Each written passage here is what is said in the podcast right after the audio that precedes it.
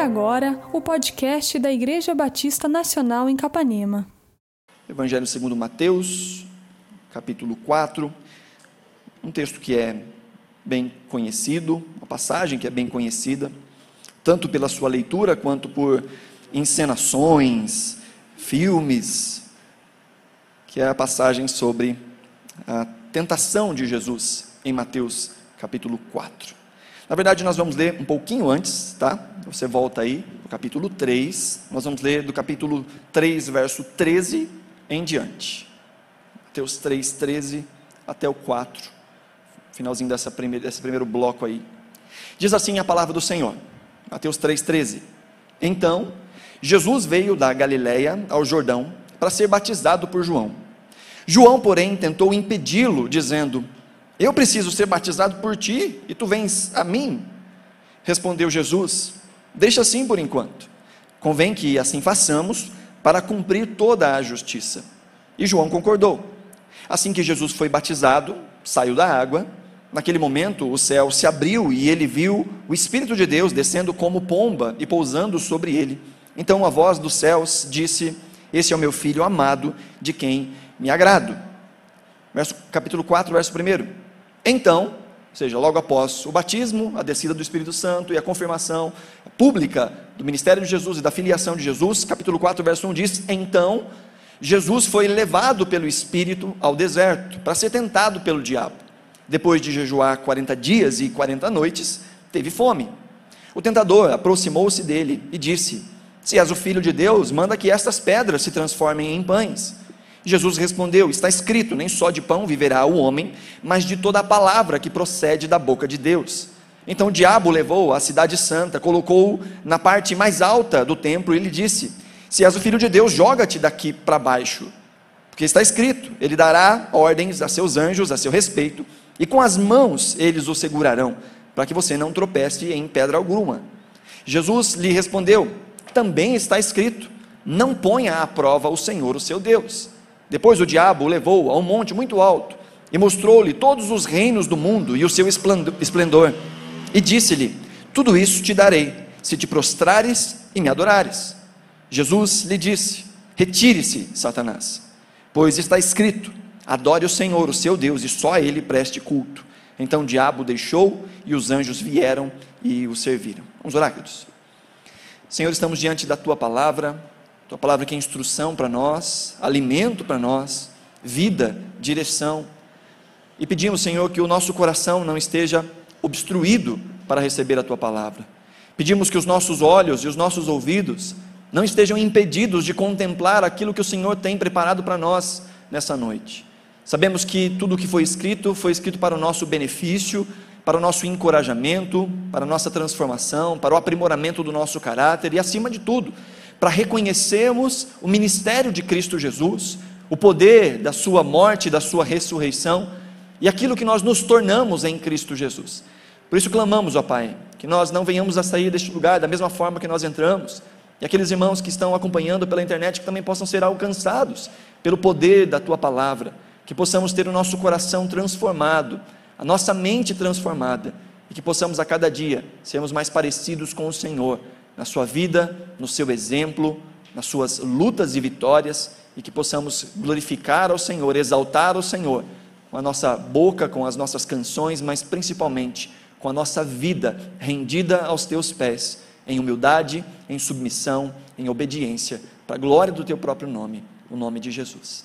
Amém? Graças a Deus. Amém, queridos? Nós estamos diante então de um texto muito conhecido, um texto que fala sobre a tentação de Jesus. E a tentação é algo que está diante de nós em todo o tempo, e assim será até o último dia das nossas vidas, até a vinda do Senhor, nós enfrentaremos tentações, ou enfrentamos, estamos enfrentando, ou enfrentaremos, ou os três ao mesmo tempo, né? A, a tentação é algo que nós precisamos aprender a, a lutar e a lidar. Antes de nós pensarmos diretamente nessas lições que aprendemos com Cristo, no seu exemplo, não só no seu exemplo, mas o que é que Cristo conquista ao vencer, não só as tentações, mas o diabo por, por si mesmo. Nós conquistamos da parte de Cristo mérito para nos achegarmos a Deus, mas encontramos também no exemplo de Cristo aquilo que é necessário, aquilo que nós podemos fazer para enfrentarmos as tentações da vida e vencermos essas tentações. Primeiro, nós precisamos entender que existem dois extremos que são igualmente tóxicos, dois extremos que são igualmente perigosos. O primeiro é pensar que todas as coisas que existem de mal na nossa vida é fruto de uma ação direta de Satanás. Há muitas pessoas que vivem assim, caçando o capeta em tudo, que atribuem todo o erro, todo o mal, tudo aquilo que é, há de ruim na sua vida a alguma ação direta espiritual, seja de Satanás, seja dos seus demônios. E é bom nós nos lembrarmos que nós não precisamos de Satanás para nos autodestruir, que a gente consegue fazer isso sem ajuda externa com as nossas decisões, com as nossas escolhas, com as palavras que nós falamos sem pensar, com as, as, atitudes que nós tomamos sem pensar, nós podemos nos destruir sem qualquer ajuda externa. Então, nem todas as coisas são influência espiritual direta do maligno. Esse é um extremo, achar que tudo é coisa do cão. Por outro lado, tem o outro extremo que é tão perigoso quanto, que é achar que não existe um mundo espiritual, que é achar que não existe um diabo, um satanás, um inimigo de fato das nossas almas, de que não existe um mundo espiritual e um mundo espiritual com influências malignas sobre a nossa rotina, sobre a nossa vida e sobre a nossa agenda. Há dois extremos que são igualmente perigosos. Então a primeira coisa que nós temos que entender é o seguinte: existe um mundo espiritual. Existe um mundo espiritual invisível que é tão real ou mais real do que este mundo no qual nós tocamos, vemos, cheiramos e sentimos. Há um mundo espiritual. A segunda coisa que nós precisamos entender é que há uma batalha espiritual acontecendo 24 horas por dia. Há um reino espiritual da maldade e há o reino de Deus. E este reino espiritual da maldade se opõe contra tudo aquilo que se chama Deus. Se opõe à agenda do reino, se opõe ao povo do reino, se opõe à vontade de Deus. Embora seja uma batalha perdida para o reino da maldade. É como aquele jogo que é só para cumprir tabela. É o segundo jogo. O primeiro já foi de goleada. Então, já vai perder. Mas ele não vai dar por vencido. Vai continuar a jogar, vai continuar a tentar humilhar. Há uma batalha acontecendo. A nossa luta não é contra a carne, não é contra sangue, mas é contra principados, potestades e dominadores desse mal, desse mundo. Então há uma batalha acontecendo. E a terceira realidade importante de nós entendermos logo de cara é que todos nós estamos envolvidos nessa batalha. Essa batalha está acontecendo 24 horas por dia e todos nós estamos envolvidos nela, quer você queira, quer não, quer você esteja consciente dela, quer não. E para Satanás, melhor é que você não esteja consciente dela. Melhor é que você viva como se nada estivesse acontecendo, simplesmente seguindo a sua rotina, porque você já vai estar em uma grande desvantagem. Então, essas coisas são importantes, nós sabemos. Há um mundo espiritual, há uma batalha espiritual sendo travada todos os dias, e nós estamos envolvidos nessa batalha espiritual. Quando olhamos para esse texto, percebemos alguma, algumas coisas importantes também. Olha aí o versículo primeiro. Diz o texto aí que então Jesus foi levado pelo Espírito ao deserto para ser tentado pelo diabo. E depois de jejuar 40 dias e 40 noites, teve fome.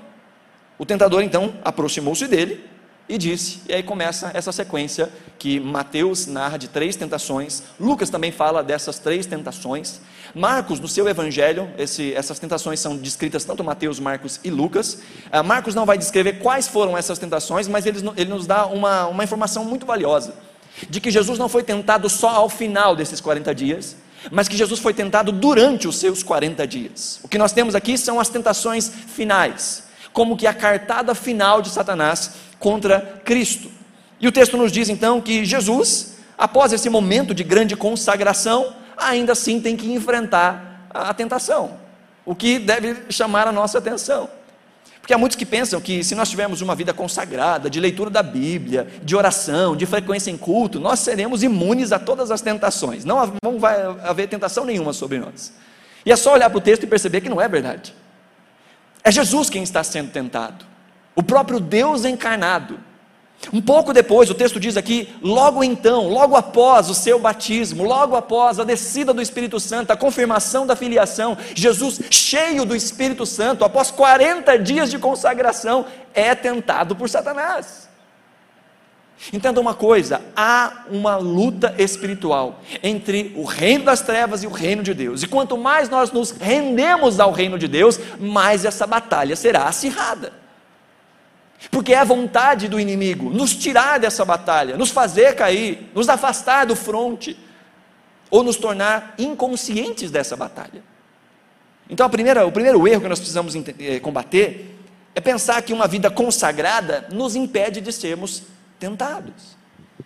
É óbvio que quanto mais nós nos apegamos ao Senhor, à Sua palavra, à Sua presença, em oração, na participação comunitária, mais nós teremos instrumentos, mais nós teremos ferramentas, mais nós teremos capacidade de vencer as tentações. Mas dizer que seremos menos tentados é uma grande bobagem. Outra coisa que podemos tirar aqui, logo desses primeiros versículos, que o texto nos diz que Jesus foi levado pelo Espírito ao deserto para ser tentado por Satanás de perceber que Deus não nos tenta, Satanás nos tenta, mas Deus nos prova. E qual é a diferença de uma coisa para outra? A diferença está em quem está agindo e com qual motivação está agindo. É a mesma circunstância, é o mesmo momento, mas Satanás nos tenta para o mal, para a destruição. E Deus nos prova para o bem, para a nossa aprovação e para moldar o nosso caráter. A situação é a mesma. O momento é o mesmo, a circunstância é a mesma, mas há um inimigo que tenta nos envergonhar e nos destruir. E há um Deus acima de todas as coisas que é soberano até mesmo sobre o diabo. Ah, um dos reformadores disse que o diabo é como um cachorro que Deus tem a corrente da sua coleira nas mãos. O diabo só vai até onde o Senhor permite. E se o Senhor permite, é porque, em primeiro lugar, ele sabe que nós temos capacidade de vencer, porque a Bíblia nos diz que não vem sobre nós tentação maior do que aquela que nós podemos suportar. Então, se Deus permite que sejamos tentados, é porque nós temos o suprimento necessário para sobrepujar, para vencermos a tentação. Se não vencemos, o problema é nosso e não da falta de suprimento. Mas o Senhor permite que essas coisas aconteçam sobre nós. Permite que Satanás nos tente para nos aprovar para mostrar a nossa fé, para exteriorizar não para Ele, não que Deus precisa saber da nossa fé, mas nós precisamos saber da nossa fé. Nós precisamos saber da nossa segurança, nós precisamos saber quais são os pontos fracos da nossa vida que nós precisamos fortificar. Quais são as áreas da nossa vida que nós achamos que já estamos fortes, já vencemos, já somos ótimos. E de repente vem uma tentação, uma queda, e a gente fala: olha, essa aqui é uma área que eu preciso fortalecer mais, preciso ter mais atenção, preciso abrir mais os meus olhos, fortificar essa área na minha vida. Então Jesus é levado pelo Espírito, impelido pelo Espírito. A palavra usada por Marcos é uma palavra ainda mais urgente, falando que Jesus foi impelido pelo Espírito. A mesma palavra que é usada para quando Jesus expelia demônios, Jesus impelia os demônios a sair. Algo como que uma urgência, o Espírito Santo empurrando já Jesus com uma urgência para o deserto, para ser ali então tentado. E sendo tentado, vencer essas tentações. Jesus está aqui se identificando conosco. Jesus está se identificando com a humanidade. Jesus, quando nós vimos aí no capítulo anterior, no capítulo 3, vai até João Batista para ser batizado. O que, que João Batista estava fazendo? Que, qual era o batismo de João Batista? Era o batismo de arrependimento. Jesus tinha alguma coisa do que se arrepender? Jesus tinha algum pecado a confessar, a se arrepender? Não é à toa que João Batista fica boca aberta com o que Jesus está ali pedindo para ele fazer. João fala assim: Olha, eu que preciso ser batizado pelo Senhor, e o Senhor vem a mim para que eu te batize. Não faz sentido, Jesus. E o que Jesus diz para ele? Deixa assim, para que se cumpra toda a justiça. Ou seja, Jesus estava se identificando conosco nos nossos pecados. Jesus estava se arrependendo em nosso lugar pelos nossos pecados que ele cravaria na cruz. Assim como Jesus é levado ao deserto para ser tentado por Satanás, para que nós possamos perceber o que é o verdadeiro homem de Deus. O segundo Adão, o último homem, aquele que toma o nosso lugar como nosso representante para vencer a Satanás. Você conhece muito bem essa frase. Enquanto Adão pecou no paraíso, Jesus venceu a Satanás no deserto. Aqui vemos Jesus subjugando os poderes das trevas como o Messias prometido, como o maior que Adão como maior do que uh, Moisés, do que Elias. Tanto que o, o, tempo em que Jesus passa aqui no deserto, os 40 dias, é um tempo bem simbólico, por assim dizer. Moisés fica 40 dias no alto do monte também, em jejum e oração, depois ele recebe as tábuas da lei.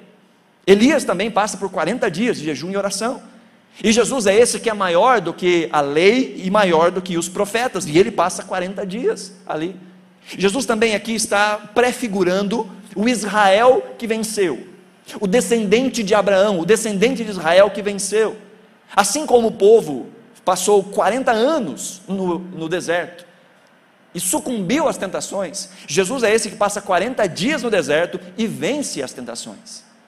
Há inclusive mais indícios dessa prefiguração de Jesus, ou dessa identificação de Jesus com o povo de Israel, que Jesus, ao responder Satanás, as três vezes que ele responde Satanás com textos bíblicos, ele está citando o livro de Deuteronômio, capítulo 6 e capítulo 8, o início do livro de Deuteronômio, onde Deus está confrontando o seu povo, falando com o seu povo, depois de terem passado, e Deus fala de maneira clara, de terem sido testados e reprovarem nestes testes. Jesus é esse que passa em todos os testes.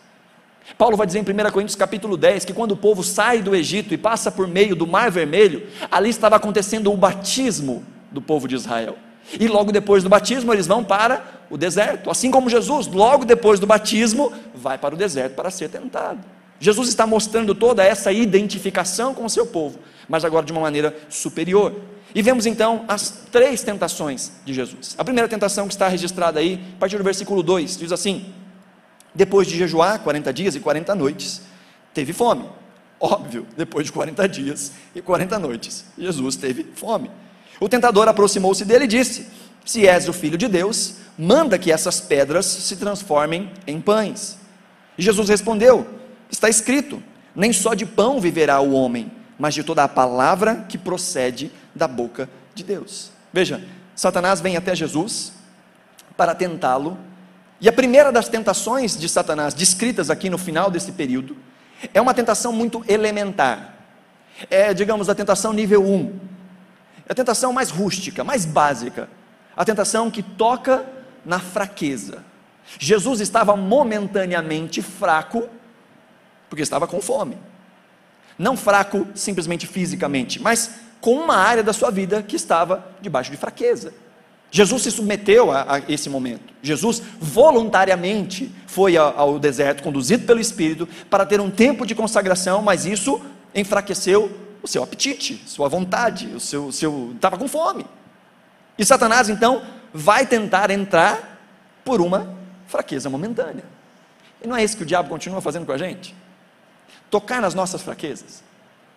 Há fraquezas que são momentâneas, mas há fraquezas que são recorrentes e que já deveriam se tornar fortaleza na nossa vida, mas que não foram fortalecidas, então continuam sendo fraquezas. E Satanás sabe exatamente onde tocar, sabe exatamente onde nos derrubar, sabe exatamente qual é o apetite pelo qual ele consegue nos fisgar. Jesus, sendo plenamente Deus e obediente ao Pai, não sucumbe a esse tipo de tentação. Mas nem sempre nós conseguimos nos manter de pé. Diante das tentações mais básicas, da tentação dos nossos desejos, da tentação dos nossos apetites, mais simples e mais básicos. Veja, Deus colocou em nós desejos. Nós temos desejos. O desejo pela comida é um desejo que Deus colocou em nós. O desejo pelo descanso, pelo sono, o desejo por ser amado, correspondido, o desejo sexual, o desejo do companheirismo. Todos esses desejos foram colocados em, em nós por Deus. E mais, Deus olha para tudo isso e diz: Isso é bom. Todos esses desejos vêm da parte de Deus. Mas o que o diabo faz? O diabo faz é perverter os desejos de Deus colocados em nós para envergonhar-nos, para nos destruir. Veja, o diabo não é criador, o diabo é criatura. O diabo não pode criar nada, nem pecado o diabo pode criar.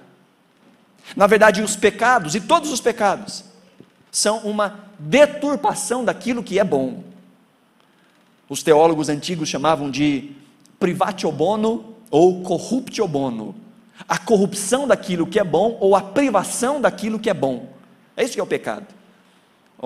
Uma vez eu ouvi uma ilustração que faz a gente pensar um pouco melhor nisso que é como pensar na ferrugem. Só existe ferrugem porque existe ferro. Sem ferro não tem ferrugem. O ferro vai se corrompendo, que é a ferrugem. Sem ferro não há ferrugem. Satanás não pode criar pecado, mas ele distorce as coisas boas que Deus criou. Distorce os desejos bons que Deus colocou sobre nós. E a tentação aqui está em corrermos atrás dos nossos apetites, desprezando a vontade de Deus, ou desprezando a maneira pela qual Deus instituiu que nós fôssemos satisfeitos. É corremos atrás disso que é natural, mas de uma forma não natural. É corremos atrás disso que é bom, mas não da forma boa pela qual Deus projetou em nós para que nós pudéssemos realizá-las para nossa satisfação e para a glória do Senhor. Esse é, é o nível básico da tentação, e esse é o nível onde muita gente fica, para.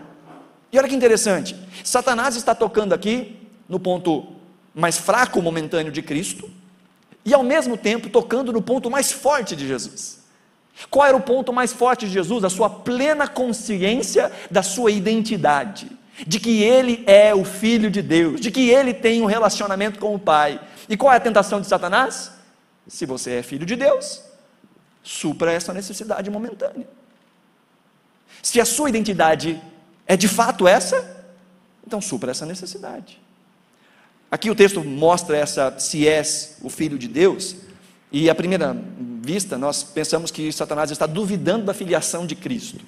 Mas no texto grego há algumas variações dessa condicional, desse ser, que vai desde um, um ser de afirmação até um ser de dúvida completa mesmo. Aqui é o primeiro nível dessa variação. É a ideia de que, já que você é filho de Deus, então faça tal coisa. Um exemplo: se você está com calor, abre essa porta. Então, já que você está com calor, abre essa janela. Se você está com frio, você diz eu estou com frio. Então, se você está com frio, coloque uma blusa. Não é duvidando daquilo que você está falando, mas é já que, uma vez que. E Satanás está fazendo isso. Jesus acabou de ouvir da boca do Pai: Esse é o meu filho amado. Esse é o meu filho amado. E Satanás está dizendo: Já que você é o filho amado do Pai, então transforme essas pedras em pães. Jesus tinha poder para fazer isso. Jesus poderia fazer isso. Mas Jesus não fez. E por que Jesus não fez? Porque Jesus não precisava provar nada para ninguém, nem para Satanás. A tentação contra a identidade, a tentação contra a bondade. Em outras palavras, o que Satanás está dizendo para Jesus é: como você é filho de Deus, está passando por que você está passando? Como é que Deus está permitindo que você passe fome? Se você, de fato, é filho de Deus, então satisfaça suas vontades agora. E olha que coisa interessante. Jesus estava num ponto, e ele está no deserto, onde ele não, há, não existem opções de alimentação, não há o que fazer ali, a não ser transformar algo em algo para ele comer mesmo. E ele se mantém firme. Enquanto os nossos primeiros pais estavam no lugar que é descrito como lugar de delícias, essa é a palavra Éden, lugar de delícias. E haviam todas as opções, mas ainda assim escolhem aquilo que era contrário à vontade de Deus. E Jesus está num ambiente onde não há nenhuma opção, mas ainda assim escolhe fazer a vontade de Deus. Veja, a tentação aqui questiona a bondade de Deus, questiona o caráter de Deus, e no final das contas, queridos, toda tentação faz isso. No final das contas, toda tentação duvida da bondade, da integridade de Deus. Toda tentação faz com que nós olhemos para Deus como um rival e não como o nosso Pai que nos ama quando nós tentamos fazer as coisas à nossa maneira. Não, eu quero que os meus desejos sejam supridos, mas do meu jeito, no meu tempo, da minha forma. Quando nós olhamos para Jesus vencendo Satanás debaixo de um momento de grande pressão, nós vemos como deveria ser a nossa vida, de dedicarmos ao Senhor a nossa satisfação e a nossa espera, sabendo que Ele cuida de nós e que nós não precisamos dar o nosso jeito, mas confiar que Deus é quem cuida de nós em todo o tempo. Vemos aqui a duvidando da bondade de Deus, ou Satanás tentando induzir Jesus a duvidar da bondade de Deus, o que, mais uma vez, faz uma ligação com o primeiro Adão, faz uma ligação com os nossos primeiros pais, porque a tentação dos nossos primeiros pais também envolvia comida e envolvia o questionar da bondade de Deus, questionar da palavra de Deus. Satanás está trazendo a Jesus uma, uma afirmação neste tom de dúvida: bom, se você é de fato filho de Deus, então faça tal coisa.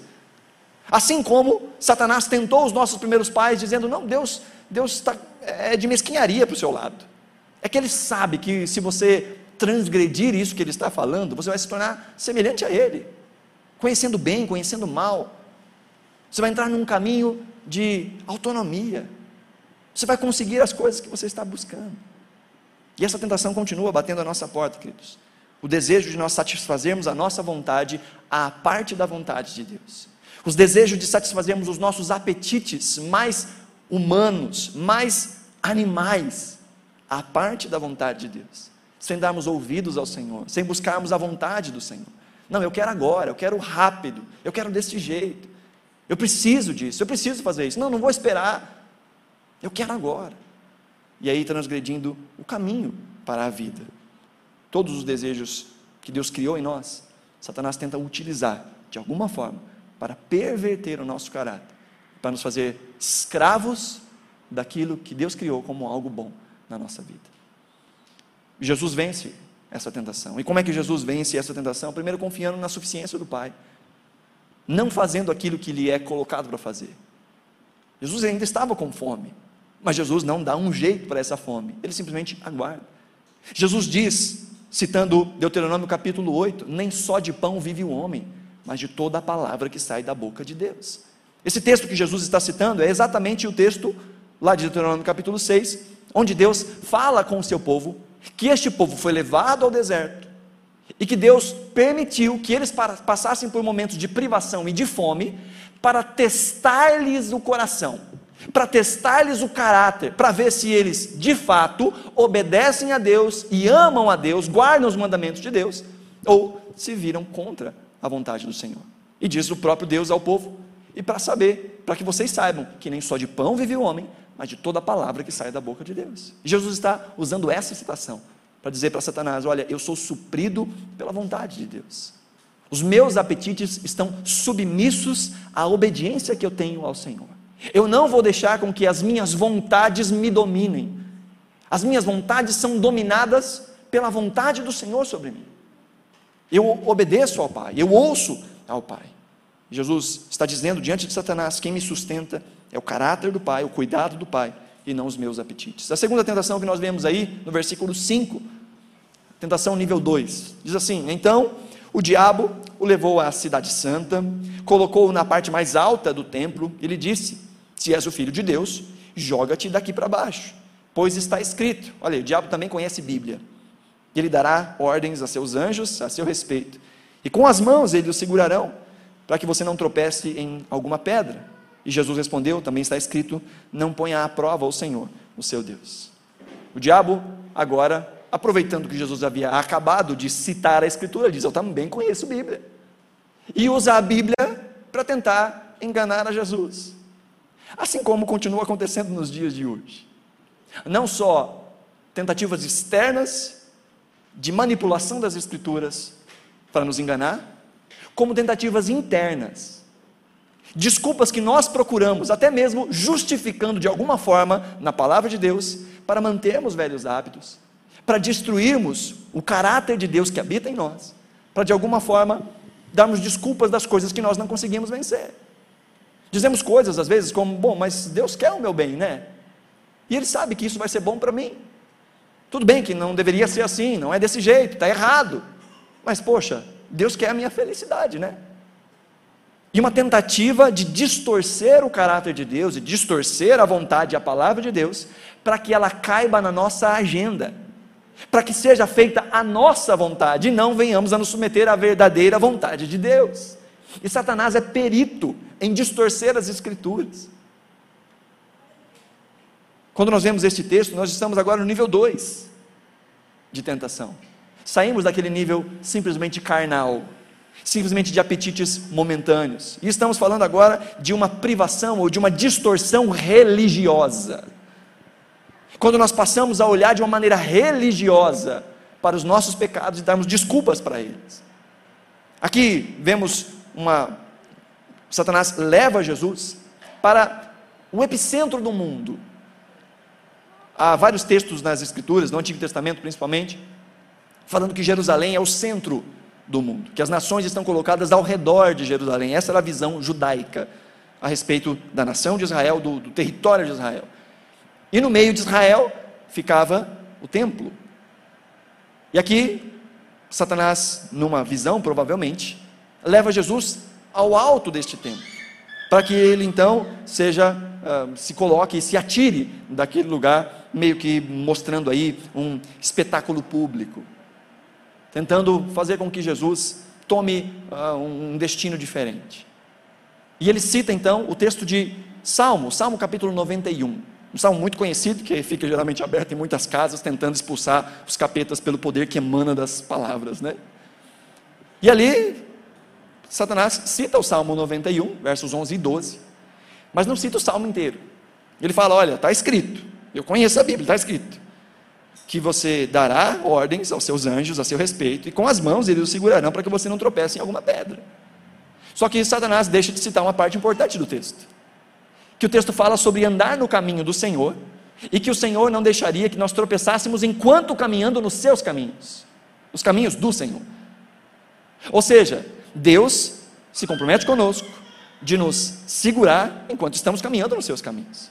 O problema está em nós tentarmos fazer as coisas que estão longe dos caminhos do Senhor e achar que Deus tem que ser parceiro nas nossas picaretagens. O que Satanás está dizendo para Jesus é: faça isso, dê um jeito, e Deus é obrigado a responder.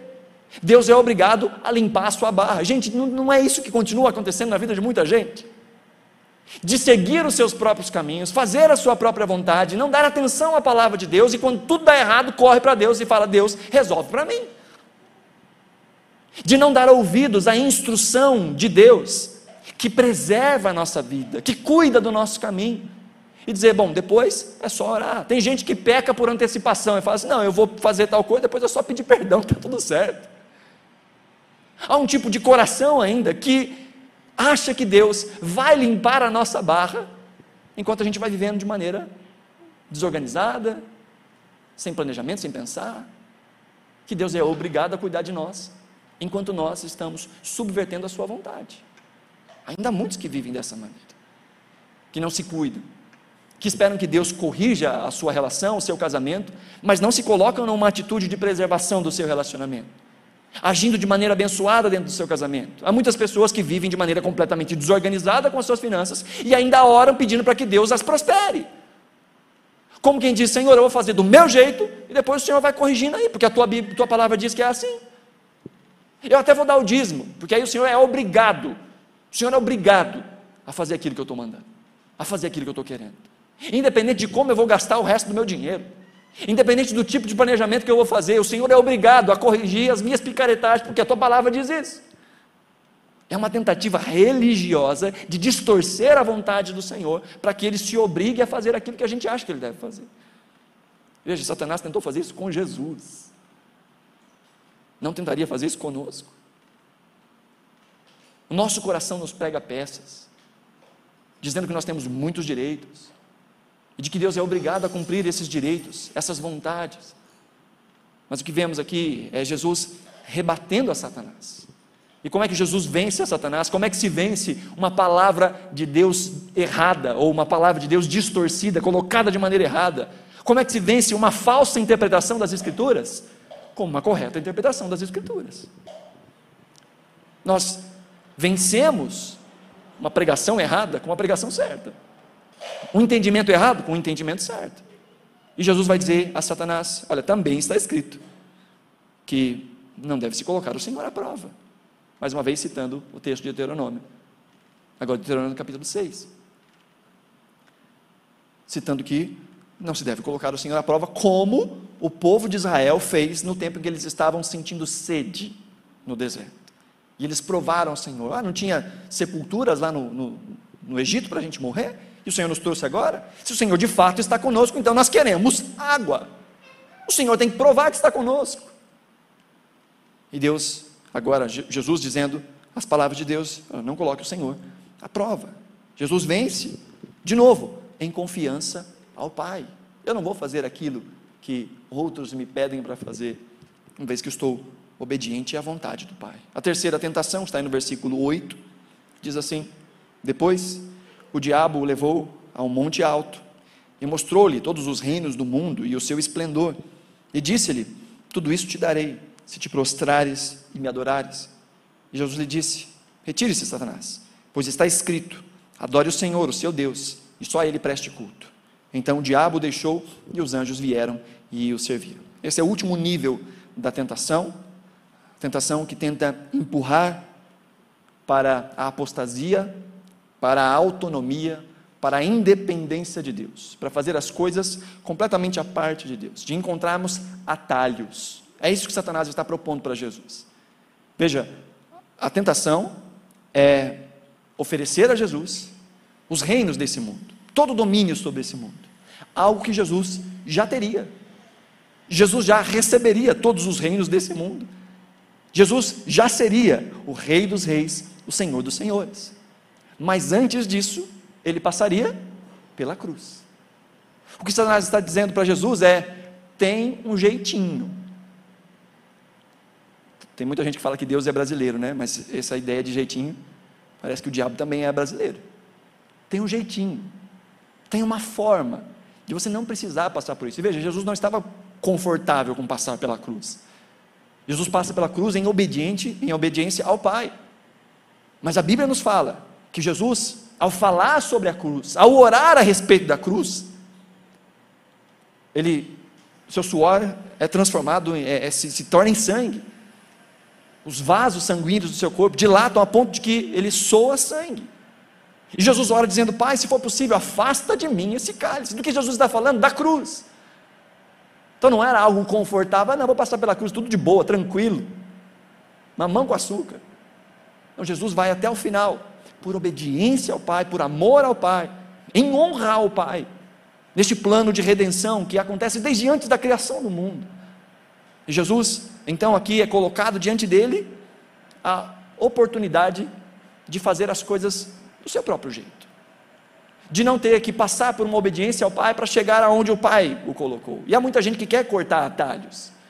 Há muita gente que quer as bênçãos de Deus sem Deus, que quer resultados sem se comprometer com o processo que leva aos resultados, que quer o cuidado de Deus, que quer a honra de Deus, que quer a prosperidade de Deus, sem se comprometer com o Deus dos resultados, sem viver essa vida de obediência.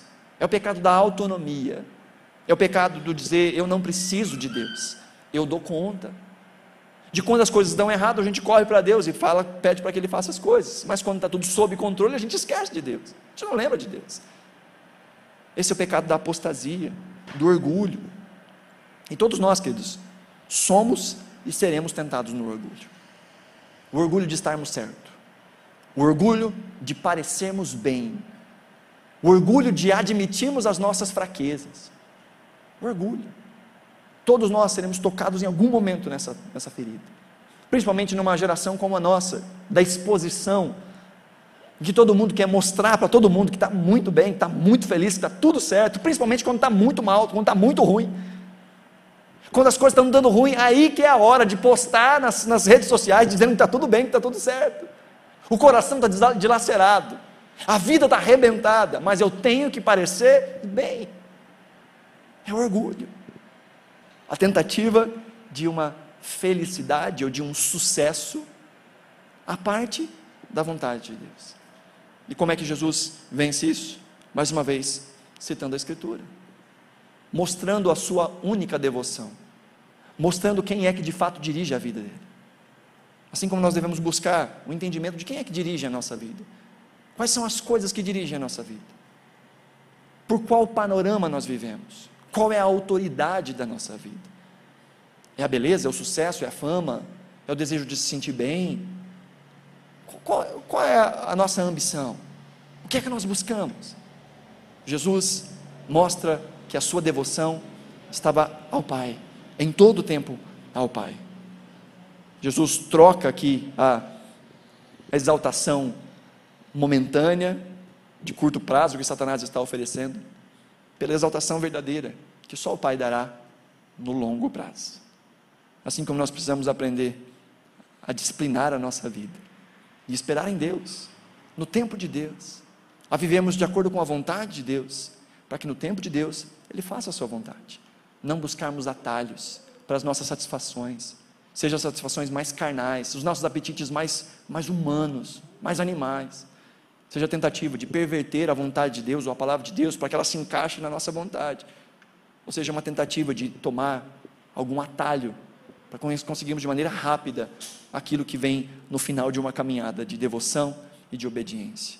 Ao olharmos para esse texto, então, título de conclusão, nós vemos que todos nós, assim como Jesus, somos tentados e seremos tentados.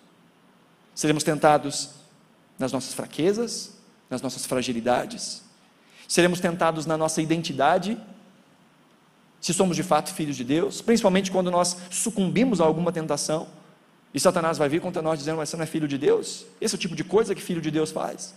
Tentando nos humilhar, tentando nos fazer desviar o foco da, da presença do Senhor, tentando fazer com que nós nos esqueçamos que nós somos nova criatura, e de que, apesar de não sermos perfeitos do lado de cada eternidade, ainda assim permanecemos na presença do Senhor.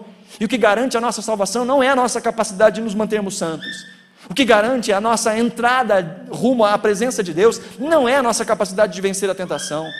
O que nos garante a presença do Pai, a intimidade com o Pai, é a capacidade de Cristo de ter sido obediente até a morte e morte de cruz e conquistar para nós o direito de chegarmos ao Pai com toda a confiança diante do trono da graça. É isso que nos garante a presença do Senhor, não a nossa capacidade. Mas ao olharmos para o exemplo de Cristo, ao olharmos para a presença de Cristo e a vitória de Cristo, podemos viver as mesmas ferramentas e as mesmas atitudes de Cristo. Olha que coisa interessante. Nessa última tentação, Jesus diz a Satanás: vai embora. Tem uma versão que eu acho engraçada que diz: sai de retro, Satanás. Tem uma versão assim: sai de retro. É a única vez que Jesus fala: sai. Jesus podia falar isso desde o início. Jesus podia simplesmente ter levantado a mão e acabou, não tem diabo, vai embora. Aparece do outro lado do planeta, Satanás. Lembra? Satanás é um ser criado, ele não está em todos os lugares. Satanás não é Deus. Ele estava lá com Jesus, ele não estava em mais lugar nenhum. Jesus podia simplesmente estalar o dedo pronto, sai daqui. Mas Jesus não faz isso. Jesus não usa suas prerrogativas divinas para enfrentar Satanás e para vencer Satanás, sabe por quê? Para deixar bem claro para nós que, assim como ele, nós temos as mesmas ferramentas para vencer Satanás. Jesus usa aquilo que nós podemos usar. Jesus usa aquilo que está à nossa disposição para vencer as artimanhas de Satanás. Nós seremos tentados, seremos tentados na nossa identidade, seremos tentados no orgulho, na vaidade, na autonomia, na ganância. Seremos tentados a nos tornarmos egocêntricos, a pensarmos só em nós, a pensarmos em primeiro em nós e depois na vontade de Deus. Nós seremos tentados a colocar as nossas necessidades pessoais à frente da vontade de Deus. Nós seremos tentados a distorcer a palavra, nós seremos tentados a pegarmos atalhos. Mas assim como Jesus, nós temos as ferramentas para vencermos essas tentações. Quais as ferramentas que Jesus usa? Em primeiro lugar, Jesus se foca na sua identidade. Jesus sabia quem ele era. E você sabe quem você é. Você se vê como um filho, uma filha de Deus. Porque se de fato somos filhos de Deus, primeiro, nós amamos ao Pai. Se amamos ao Pai, nós confiamos no Pai. De que Ele é bom. E de que as coisas virão ao seu tempo. Nós não precisamos tomar atalhos. Nós não precisamos fazer as coisas do nosso jeito, nós podemos confiar no Pai. E que nós compartilhamos das características do Pai. O cristão vence a tentação e vence o pecado, não por medo de Deus ou por medo do diabo, mas porque ele compartilha do caráter de Deus. Vou fazer uma pergunta para vocês que eu fiz hoje de manhã lá em Planalto. Vocês acham que Jesus poderia ter caído em tentação? Olha aí a pergunta. Jesus podia ter caído em tentação? Jesus foi tentado, será que ele podia cair? Sim ou não? Quem acha que Jesus podia ter caído? Ninguém? Samuel diz que acha que sim. Quem acha que Jesus não podia ter caído em pecado? Ninguém acha nada, né? Na verdade, ninguém acha nada. e a resposta é sim e não. Jesus podia ter caído em pecado e não caído em pecado. Por quê? Porque Jesus tem as duas naturezas a natureza humana e a natureza divina. A natureza humana é suscetível ao pecado, à queda. Mas a natureza divina, a Bíblia diz que Deus não pode ser tentado. Agora, Jesus tinha a capacidade prática, por assim dizer, mas não a capacidade moral, de submeter a isso. Deixa eu tentar dar um exemplo. Pensa numa pessoa que você ama muito, ama muito. E eu pergunto para você: você consegue matar essa pessoa? Jean, que absurdo! Consegue ou não consegue? Fala, não, não posso nem pensar nisso, peraí. Você consegue ou não consegue? Essa é a pergunta. Consegue de capacidade. Consegue de. Há um jeito. Tem como. Sim. Mas você consegue? É óbvio que não. Eu amo. Sabe, na vida do cristão, a gente vence o pecado assim. A gente vence a tentação é assim. A gente consegue pecar? Consegue, ou oh, se consegue. Mas aquele que ama o Pai, que confia no Pai, que busca conhecer e se relacionar com o Pai, ele diz: Eu não consigo, eu não posso, eu não posso fazer isso, eu não posso desonrar o meu Senhor. Como eu poderia fazer isso com aquele que me salvou? Como eu poderia fazer esse tipo de coisa com aquele que me deu todas as coisas? Como eu posso retribuir com mal aquele que só me fez o bem? E quanto mais nós nos fortalecemos na nossa identidade, quanto mais nós reconhecemos quem nós somos, mais fortes diante das tentações nós seremos. Em segundo lugar, Jesus vence as tentações conhecendo a palavra. Conhecendo a palavra as únicas falas de Jesus em toda essa sequência são citações da palavra. E é assim que a gente vence as citações, nos lembrando o que é que Deus diz. E é inclusive assim que nós vencemos as más interpretações das Escrituras, as mentiras que são ditas em nome de Deus, porque hoje muita gente fala em nome de Deus, tem muita gente falando em nome de Deus, e às vezes nós fazemos uma caricatura de Deus, mas nós vencemos essa caricatura e essas falsas palavra sobre Deus, conhecendo a palavra de fato. E por conhecer a palavra, queridos, nós estamos falando aqui de um nível de intimidade, de comprometimento, de aprofundamento, que não se restringe à comunidade da fé. Esse aqui é um momento muito importante de, de comunhão, de instrução da palavra. Mas conhecer a Deus e conhecer a Sua palavra é muito mais do que uma reunião semanal. É um compromisso de buscar a Deus, de ouvir a Deus, de ter tempo de oração, tempo reservado. Ah, Jean, mas eu oro o dia inteiro, eu penso em Deus o dia inteiro, mas tira tempo para Deus. Tira tempo para conhecer mais a Deus. Tempo exclusivo, aquilo que é importante para nós, a gente anota na agenda. A gente faz compromisso. Eu tenho que fazer isso. Eu tenho que encontrar com fulano de tal, é importante, eu vou anotar na minha agenda. Eu tenho que me encontrar com Deus, eu tenho que ter tempo para Deus, eu vou colocar na minha agenda. Eu tenho um horário em que eu vou parar e vou ouvir a Deus, e vou falar com Deus, e vou orar a Deus. Eu vou conhecer a Deus, eu vou ter intimidade com Deus, para que eu não seja engambelado por Satanás, para que eu não seja enganado por aqueles que falam em nome de Deus. Eu vou conhecer a Deus. Jesus se focou na sua identidade. Jesus conhecia a palavra. Jesus valorizava muito mais a comunhão com Deus do que as suas necessidades pessoais. Diz: Eu tenho uma comida para comer. Quando Jesus está sentado à beira do poço, lá em João capítulo 4, ele fala para os discípulos irem para a cidade para poder comprar comida. E ali ele tem aquela conversa com a mulher samaritana, ali na beira do poço fala sobre adoração, se revela como Messias. Diz o texto que depois aquela mulher corre para a cidade vai anunciar: Olha, vamos lá ver, um homem falou tudo que eu estou vivendo, será que não é ele o Messias? E as pessoas vêm até Jesus e ouvem a Jesus e dizem: Olha, agora nós cremos que ele é o Messias, não só porque essa mulher falou, mas agora porque nós ouvimos. Diz que logo depois disso chegam os discípulos com comida. Fala: Senhor, senhor não vai comer nada? Jesus disse: Eu já me alimentei. Eu tenho uma comida a minha comida é fazer a vontade do Pai. Jesus colocava sempre a vontade de Deus acima dos seus apetites momentâneos e pessoais. Jesus não queria provar nada para ninguém. Jesus não precisava provar nada para Satanás. E aqui está uma boa dica para nós. Nós não precisamos provar nada para ninguém. Se você é filho de Deus, filha de Deus, viva a vida como um filho de Deus e uma filha de Deus. E há muita gente que entra nessa tentação de querer se mostrar para alguém, de mostrar como está feliz, como está contente, como é, tem sucesso, como é poderoso, como é maravilhoso. Não precisa provar nada para ninguém. É nessas piras que as pessoas entram e começam a se corroer por dentro, fingindo uma vida, vivendo de orgulho, vivendo de soberba, vivendo de imagem. Nós não precisamos provar nada para ninguém. A única pessoa que realmente conhece quem nós somos é ela quem importa, é Cristo. É o Senhor. E por último, queridos, reconhecendo aí a soberania de Deus, nós podemos vencer reconhecendo a vontade de Deus e sabendo que Deus não é contra nós, Deus é por nós, Deus é a favor de nós. De que a vontade de Deus, os planos de Deus, aquilo que Deus nos, nos envia a fazer, nos manda fazer, os limites que Deus coloca em nós, para que nós não venhamos a transgredir, não são limites de opressão, mas são limites de cuidado, são limites de amor, para que nós não venhamos a nos destruir, nem a destruir outras pessoas. Que o Senhor é por nós, Ele nos abençoa, Ele nos ama. E aquilo que o Senhor não nos dá no tempo que a gente quer é por amor. Aquilo que a gente espera e não acontece, não acontece porque Deus, de maneira soberana, ainda que a gente não entenda, está cuidando de nós. E só quem consegue confiar em Deus assim, consegue olhar para a vida com gratidão, independente dos resultados, independente das circunstâncias. Quando olhamos para esse texto, vemos um Cristo, que é nosso representante e é o nosso intercessor.